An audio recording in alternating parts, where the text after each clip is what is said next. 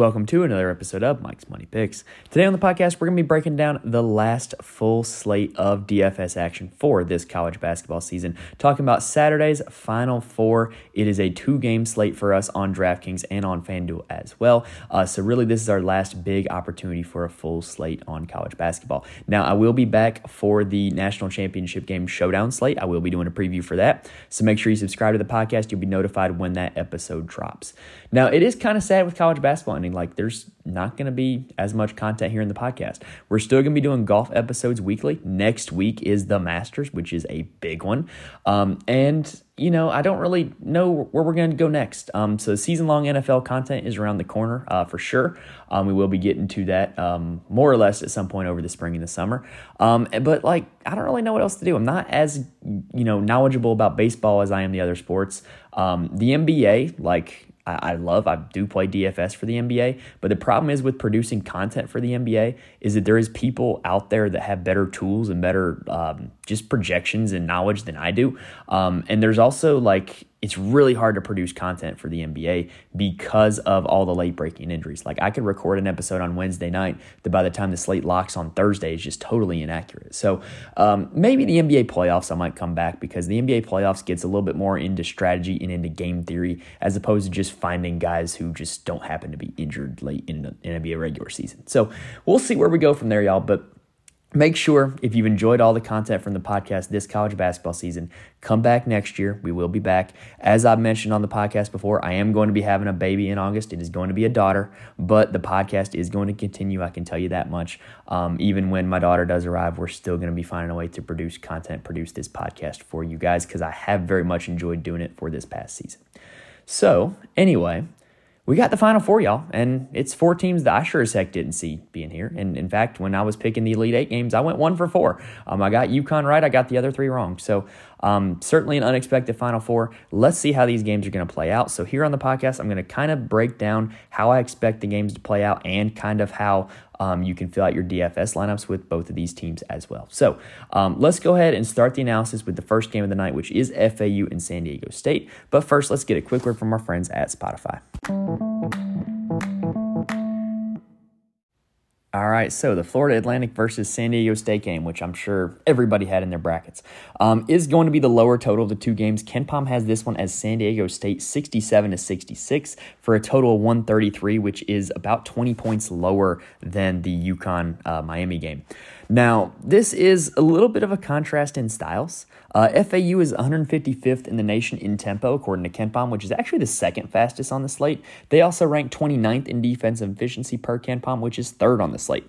However, San Diego State, they are the slowest team on the slate, checking in at 266th, and they're the best defensive efficiency team, ranking fourth. So what you're seeing is FAU, who's a decently fast team, decently good at defense, is playing a San Diego State team that's going to try to slow them down, and they're going to try to turn this into a rock fight. Now, another thing that makes this kind of a contrast of styles is FAU likes to play four guards, whereas San Diego State goes with a more traditional two big lineup. So it's definitely going to be interesting to see if either of these teams alter their rotations. We're going to talk about some of those possibilities when we get to the individual team breakdowns. Now, how San Diego State beats teams. They force their opponents to take a lot of threes by really packing everything in the paint. And so, you know, they force a lot of threes, and but they defend it well because they force the second worst three-point percentage of any defense in the country. So a lot of threes at a very low rate and really not a whole lot of shots inside against this San Diego State defense. So that is how they kind of force teams to get out of their comfort zone is they force you to take bad threes. Now, San Diego State does have six losses this season, though. And five of the six teams who beat them shot over 30% from three in that game. The exception was Arkansas, which should not surprise anybody. They are a terrible three point shooting team, and they're really athletic, more athletic than San Diego State.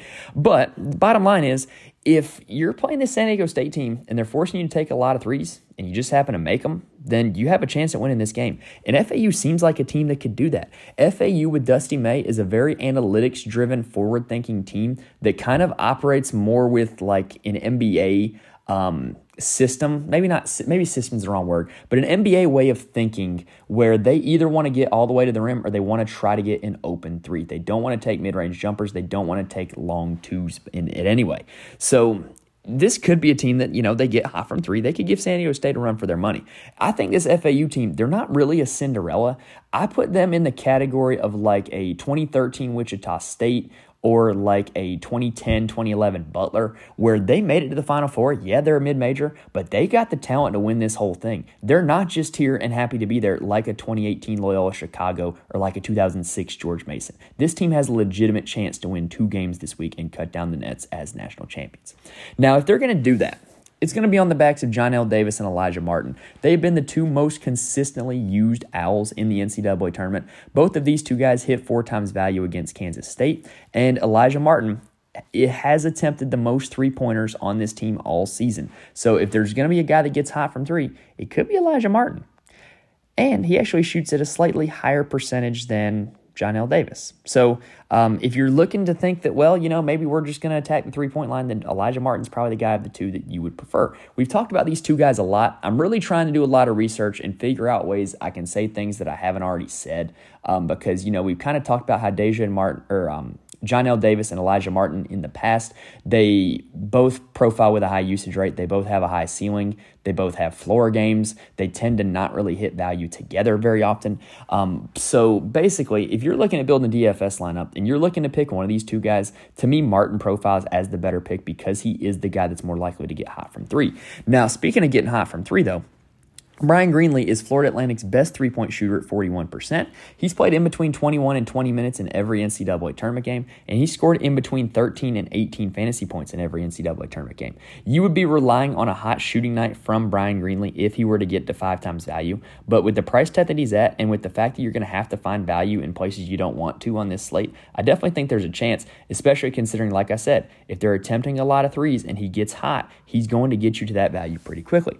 Now, Nick Boyd is another guard for Florida Atlantic who is having a great NCAA tournament. Well, he was having a great NCAA tournament until the Kansas State game. He is more reliant on the peripheral stats to hit value, rebounds, and assists, but he has also attempted the second most three pointers on the team this season behind Alijah Martin.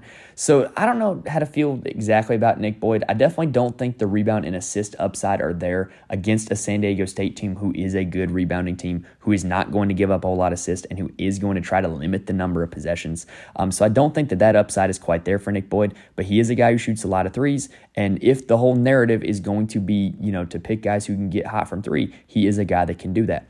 When you're building a two game slate DFS lineup, y'all, it is super important that you build with a narrative in mind. So when you're picking players, you should be picking lineups that are along the lines of, oh, FAU is going to win this game, and here's how they're going to win it with these guys correlating together. Or here's how San Diego State's going to win this game, here's how they're going to win it with these guys correlating together. So if you're looking for the narrative of FAU gets hot from three, Nick Boyd is definitely a candidate, as are, like we've already gone over, Bryan Greenlee and Alijah Martin. Now, I also really like Brandon Weatherspoon in this game for Florida Atlantic. He's a bigger guard who can match up physically with the San Diego State guys. And you kind of see that he did that in the last two games with Tennessee and with uh, Kansas State. He's played boosted minutes in those two games. He's actually averaged 20 minutes in those two games, and he almost hit five times value against Tennessee. Now, where that has kind of affected their whole rotation is it's taken minutes away from Jalen Gaffney, um, who's one of the reserve guards for FAU as well. I would be more inclined to play Michael Forrest over Jalen Gaffney. Forrest has played more minutes. Forrest has been better shooting than Jalen Gaffney recently, and like I said, Gaffney's minutes have been eaten into by Brandon Weatherspoon. So I definitely wouldn't play anything like Weatherspoon and Gaffney together. When you're looking at this backcourt for Florida Atlantic, they play so many guys that it's hard to pin down just one. But if you're looking to target one from this game, like I said, I'm likely to go after a guy that I think can get hot from three, or maybe a guy like Brandon Weatherspoon who's going to play boosted minutes because of the matchups. Now, in the front court, Florida Atlantic only plays two of them, and that is Giancarlo Rosado and Vladislav Goldin, and they never play at the same time. Now, Saturday against Kansas State was the Vlad Goldin game. He had 37.8 fantasy points in 28 minutes, which was almost his season high in minutes and almost his season high in fantasy points as well. Now, I think that that was more matchup based um, just because of Goldin kind of had a size advantage down low against Kansas State. Rosado did not. And Goldin got going early, and I kind of think they just rode the hot hand and stuck with Goldin. Now, Goldin also played more minutes against Tennessee, and that would be because of, like, you know, um, Tennessee's really tall, and so Goldin's taller than Rosado. So Goldin played more minutes than Rosado again. Now, pretty much that's really diminished Rosado's value the last two games, and he really hasn't done a whole lot. And I think a whole lot of people are just going to click Vlad Goldin for that reason. So I think that makes Rosado a very good contrarian play in DFS, but certainly a risky contrarian play because he hasn't done a whole lot with those minutes. Now, in terms of, you know, will these two guys actually have success against the San Diego State front court? Here's a stat that doesn't bode well for that. No big man in the NCAA tournament has hit four times value against San Diego State. Um, so I just don't really see myself getting a whole lot of exposure to Goldin or Rosado against that San Diego State interior defense. All right, now let's talk about San Diego State.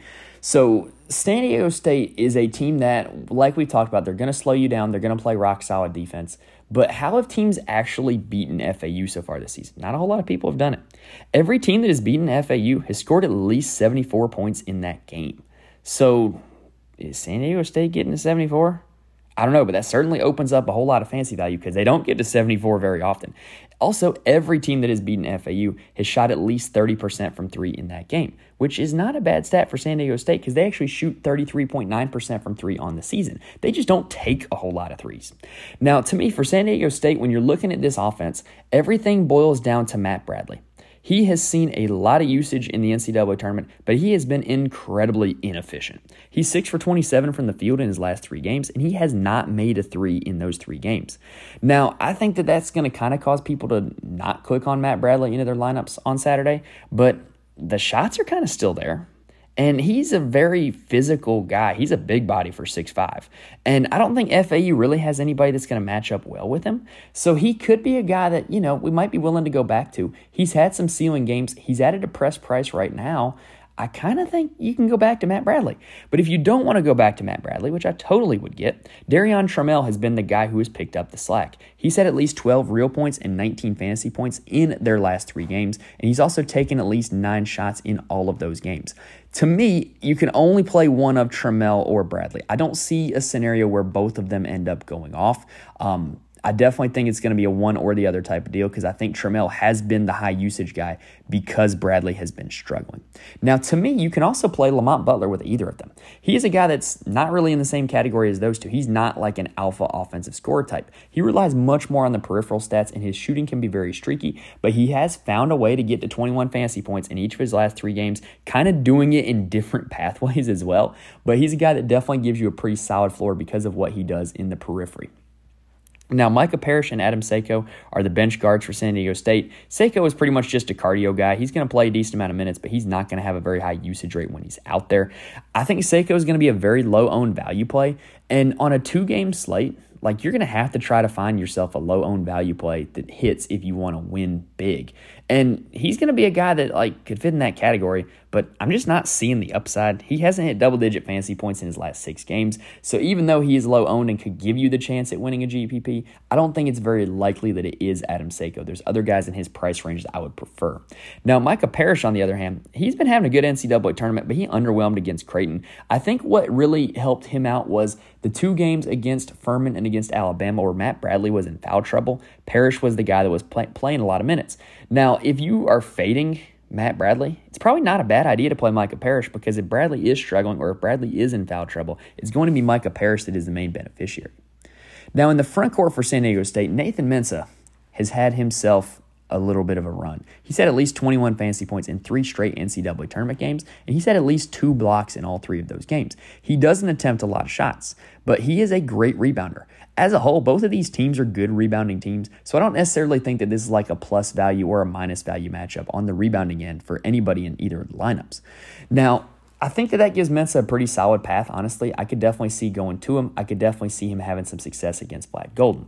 Now, Jaedon LeDee is their best low post scorer, but he rarely plays more than 20 minutes, and he doesn't block shots. So what you're seeing with Jaedon LeDee is he's a scoring dependent player on a low minutes total. So if you're playing Jaedon LeDee, you've got to have a feeling that this is just going to be a game where LeDee has some success early against Goldin or Rosado, whoever's in, and they just kind of keep going back to it time after time after time. I don't think it's a very likely outcome, but it is definitely an outcome that has a little bit of a ceiling if you think that that's the case. But like I said, I don't think it's very likely. Now, Keshad Johnson is a guy that I actually like.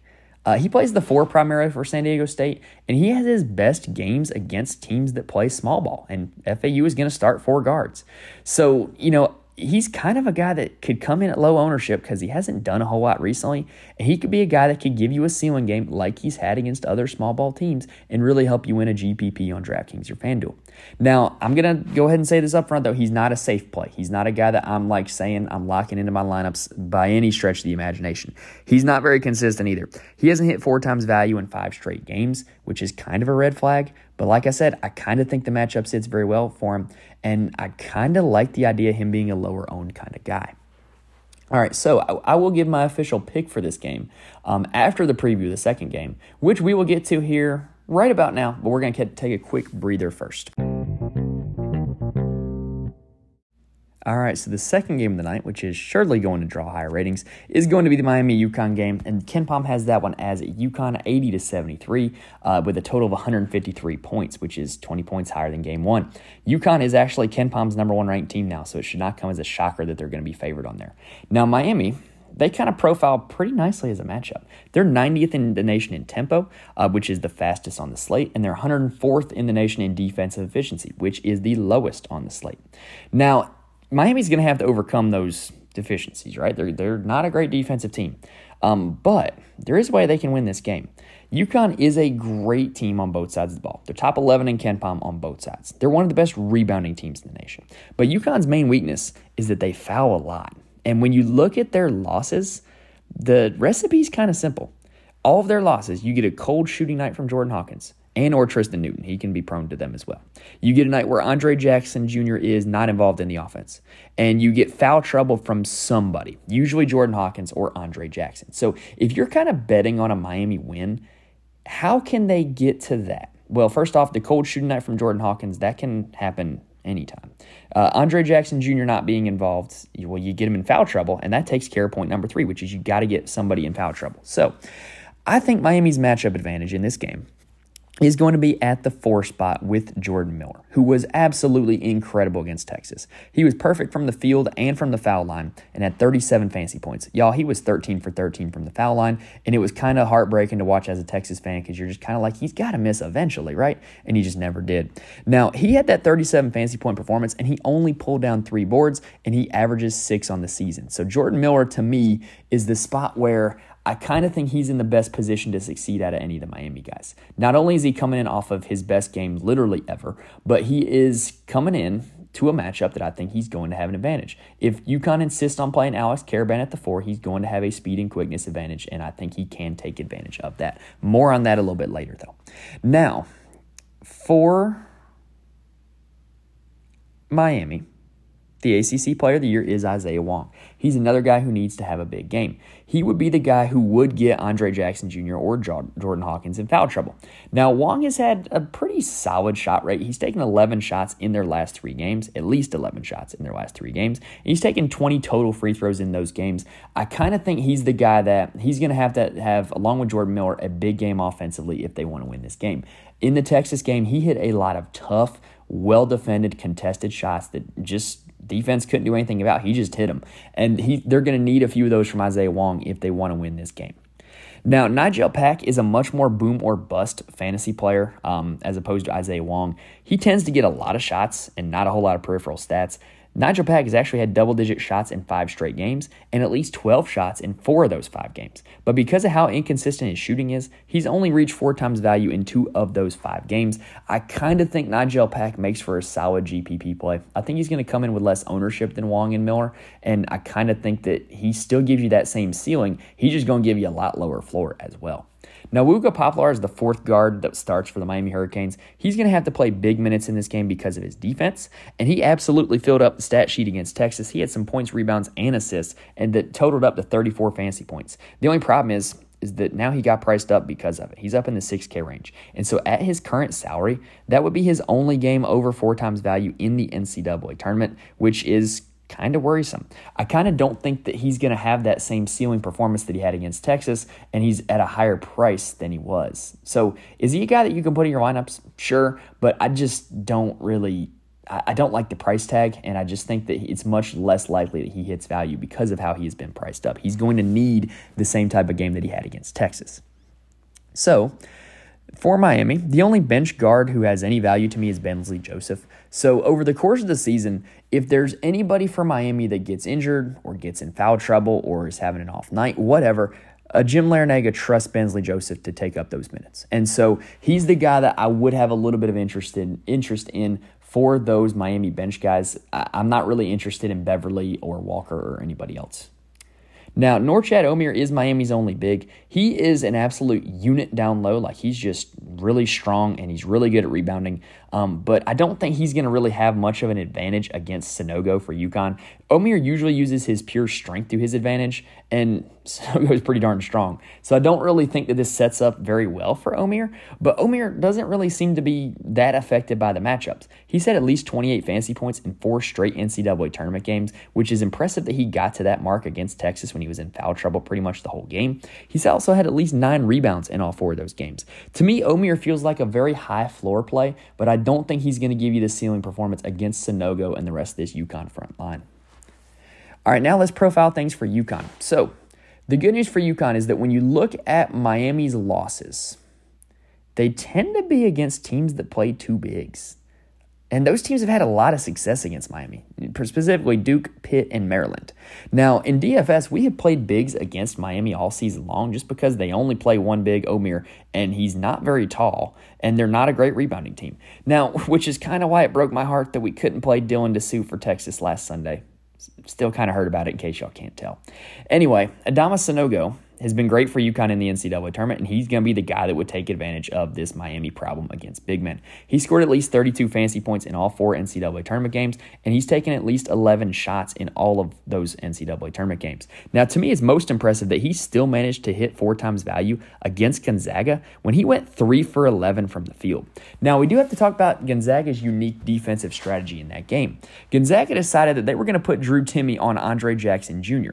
and essentially try to make it a four on five game with Timme just kind of helping out in the paint, Darren Andre Jackson Jr. to shoot. But it kind of didn't work, as you can kind of see by how the game played out. Andre Jackson Jr. may not be a shooter, but he does have an incredibly high basketball IQ. He also has a very unique skill set but that basketball IQ allowed him to take advantage of Timme just not paying any attention to him. He made some really smart cuts. He made some really smart decisions in terms of spacing that allowed him to kind of, you know, pick apart the defense with and without the ball. And it also allowed Adama Sanogo to play distributor because there were times where Adama Sanogo just hit Andre Jackson Jr. for a layup. And Adama Sanogo had his career high in eight or six assists, excuse me. So I kind of think Sanogo could be in for another big game. I don't think you're going to see that same defensive strategy, though. So I don't think you can rely on the assists, but we know that with Miami, the points and the rebounds for the big men can absolutely be there. Now, Andre Jackson Jr., we'll go ahead and give him his full credit now. He's the most important player for UConn to win. He is a true point forward uh, and he's not a great shooter, but he absolutely fills up the stat sheet. He's been incredible in UConn wins. He's hit four times value in three of their four NCAA tournament games, and his worst games come in UConn losses where he's not very involved in the offense. Dan Hurley has been very vocal in the media, saying that you know he realizes that he has to have Andre Jackson Jr. you know heavily involved in the offense. Now, Andre Jackson Jr. also has bad games in DFS when he's in foul trouble, but I think he's kind of realized that he can't get himself in foul trouble. It's it's taken him a few games, but I think he's finally learned that lesson. The Marquette loss in the Big or the Big East tournament was one where he did foul out and he had a horrible fantasy performance. So I don't think you're going to see that out of Andre Jackson Jr. because I think he's learned his lesson. Now, Jordan Hawkins is UConn's shot maker. He has back-to-back games over 13 shots and 20 real points. But the downside is, is it doesn't really turn into a whole lot of fantasy points. He's only had 34 and 31 fantasy points in those two games. The problem is he doesn't really get a whole lot of peripheral stats. So if he ever does get those peripheral stats, he could have a huge ceiling. But he just doesn't do it very often. But I could kind of make the argument that Miami would be a good time for him to do that. Miami's a pretty high tempo team, so you're going to see increased possessions. That's more opportunities for rebounds and assists, period. They're also not a good rebounding team. So if Jordan Hawkins just happens to find his way down there for a rebound, he might happen to get it against Miami. So I could kind of see this being a ceiling game for Jordan Hawkins. But like I said, if you're anticipating a Miami win, you're not going to be playing Jordan Hawkins in your lineup. Now, I got to be honest on this one. I'm less intrigued with Tristen Newton um, on this DFS slate than I probably have been in a long time. He hasn't been great lately, and it's because of how involved Andre Jackson Jr. has been, and it's because of how shot happy Jordan Hawkins has been. Newton's kind of like a slightly less productive combination of both Jackson and Hawkins. He gets a lot of peripheral stats, but not as much as Jackson, and he does get his share of shots, just not as much as Hawkins. So to me in DFS, he sets up for a contrarian play. If you are looking to fade Jackson or Hawkins, or maybe both, then Tristen Newton could be a guy that you could go to, and I think he will surely be less owned given the lack of recent form coming in. Now, another guy that I'm not that intrigued to play is Alex Karaban. He's only hit four times value in one of his last six games, and I kind of could see him getting played off of the floor because I don't think he matches up well with this Miami team. Jordan Miller is going to have an, an insane quickness advantage on him. He's not the most fleet of foot defensively. But I could also see it going the other way as well. Karaban's not really a low post scorer, but he can kind of do a lot of things offensively that could give Jordan Miller a little bit of trouble. Um, eh, but I don't I don't know. I don't think he's a good matchup for Miami. I, I really don't. Like I said, I tried to make the argument for it to go the other way, and I just I'm not fully believing in it. I think that this is a game where Alex Karaban does not play a whole lot of minutes and does not hit value. Now, because of how small Miami is, I could see this being a big Donovan Clingan game. He doesn't play a lot of minutes, but he has two five times value games in his last eight games. He can accumulate a lot of stats in not a lot of time, like few others in college basketball. And he tends to have his ceiling games against smaller teams like Iona, St. John's, and Marquette. Well, you know who's a small team? Miami. So I could absolutely see this being a big Clingan game. Now, we got to talk about the possibility, like we were saying, if Karaban does get played off the floor and UConn decides to go small, it's going to mean more minutes for Joey Calcaterra and Nahiem Alleyne. Calcaterra is just a pure shooter that, if he gets hot, can get you to four times value very, very quickly. Alleyne does a little more in the peripheral stats. He usually plays more minutes than Calcaterra, and he has a tendency to play well in UConn wins. So if you're building on a UConn win, then I don't think he's a bad piece to include as a part of a team stack or a game stack. All right, so we're going to take a quick breather and then we're going to kind of recap everything and give our official predictions for these two games. All right, so let's kind of do a quick little DFS breakdown of this slate um, before we do our official predictions. So, after doing all the research for this slate, y'all, I'm really leaning heavier into a game stack of the Miami UConn game uh, as opposed to the FAU San Diego State game. So, I'm probably going to start my lineup off. This should come as no surprise. He's going to be super highly owned, but I'm probably going to start off with just clicking on Adama Sanogo at the forward position and trying to make everything else fit from there. I'm likely going to pair him with another UConn guy, either Jackson or Hawkins, um, and then probably get Miami, you know, to bring it back with Miller or Wong, um, and then probably Alleyne as one of the value plays from that game, and then try to piece it together with value plays from the FAU San Diego State game from there. Because what I'm thinking is if the FAU San Diego State game is going to be the slower game and a lot of guys don't hit value, then it costs you less points to miss value when a guy's a lower salary, right? Like if a guy's at 4K then he needs 16 points. Well, the minimum or the maximum amount of points you can lose is 16. If a guy's at 8K, he needs 32 points to hit value. Well, then you can possibly lose 32 points if he gets you a goose egg. So I think there's minimal risk in playing the value plays from the FAU San Diego State game. It's just figuring out which ones are going to be the right one. Um, like I said, I do like Nahiem Alleyne as a value from the Miami UConn game, but I haven't put together a whole lineup yet. So we'll kind of see how that works out. Um, if you would like to see what I end up doing in my full breakdown um, of the slate from a DFS perspective, head on over to the Patreon, patreon.com slash Mike's Money Picks. All right, so let's go ahead and give official predictions. As much as it pains me to do this, because um, really, as a Texas fan, Texas should be in this Final Four. They should. I feel like if Dylan Disu didn't get get hurt, they would be in over Miami. In fact, there's probably the, the, crazy part about this Final Four is like I could look at like six different instances where every team in this Final Four could have lost the, one of their games, like San Diego State against Creighton, uh, FAU against Memphis, Miami against Drake, against Texas, um, and then UConn. Actually, UConn, I can't find a way where UConn could have lost a game. So anyway. One of the craziest Final Fours, I think, is going to have one of the crazier outcomes. I think FAU is going to beat San Diego State. I don't think San Diego State can consistently score enough points um, to win a Final Four game because I think FAU is going to be able to score more than Creighton did. Creighton shot two for 17 from three against San Diego State, and they almost won that game. So I'm definitely thinking the FAU can do a little better than that, put a little more pressure on them. Um, and I don't think San Diego State's going to be able to score enough. So I have FAU winning game one. In game two, I'm rocking with UConn. And I'm going to be honest, I think UConn blows them out. I think you see a huge game from Adama Sanogo uh, down low. I think that the guards for UConn are able to hit. I don't think Miami is good enough defensively to contain UConn. And as good as they are offensively, Wong and Miller were incredible against Texas. They hit a lot of contested shots. They hit a lot of tough shots. They were great at the foul line. As great as they are offensively, UConn's a great defensive team, and I don't think they're going to score enough to keep up with the Huskies. So I see UConn winning that one big. Like I think I, am willing to lay whatever points Vegas would gives me for, for that one. I, I think UConn's going to win that game by double digits. That's just my feeling. Now I could be proven wrong. Miami's proved me wrong about three times already. Actually, looking at my bracket, I actually had both FAU and San Diego State to lose in the first round. So, so what do I know when it comes to picking these games? But looking at all the data, I, I just think that that's what I see happening, and I really would be surprised if the UConn Huskies do not end up cutting down the nets next Monday night. All right, so that does it for our last big slate episode of the college basketball season.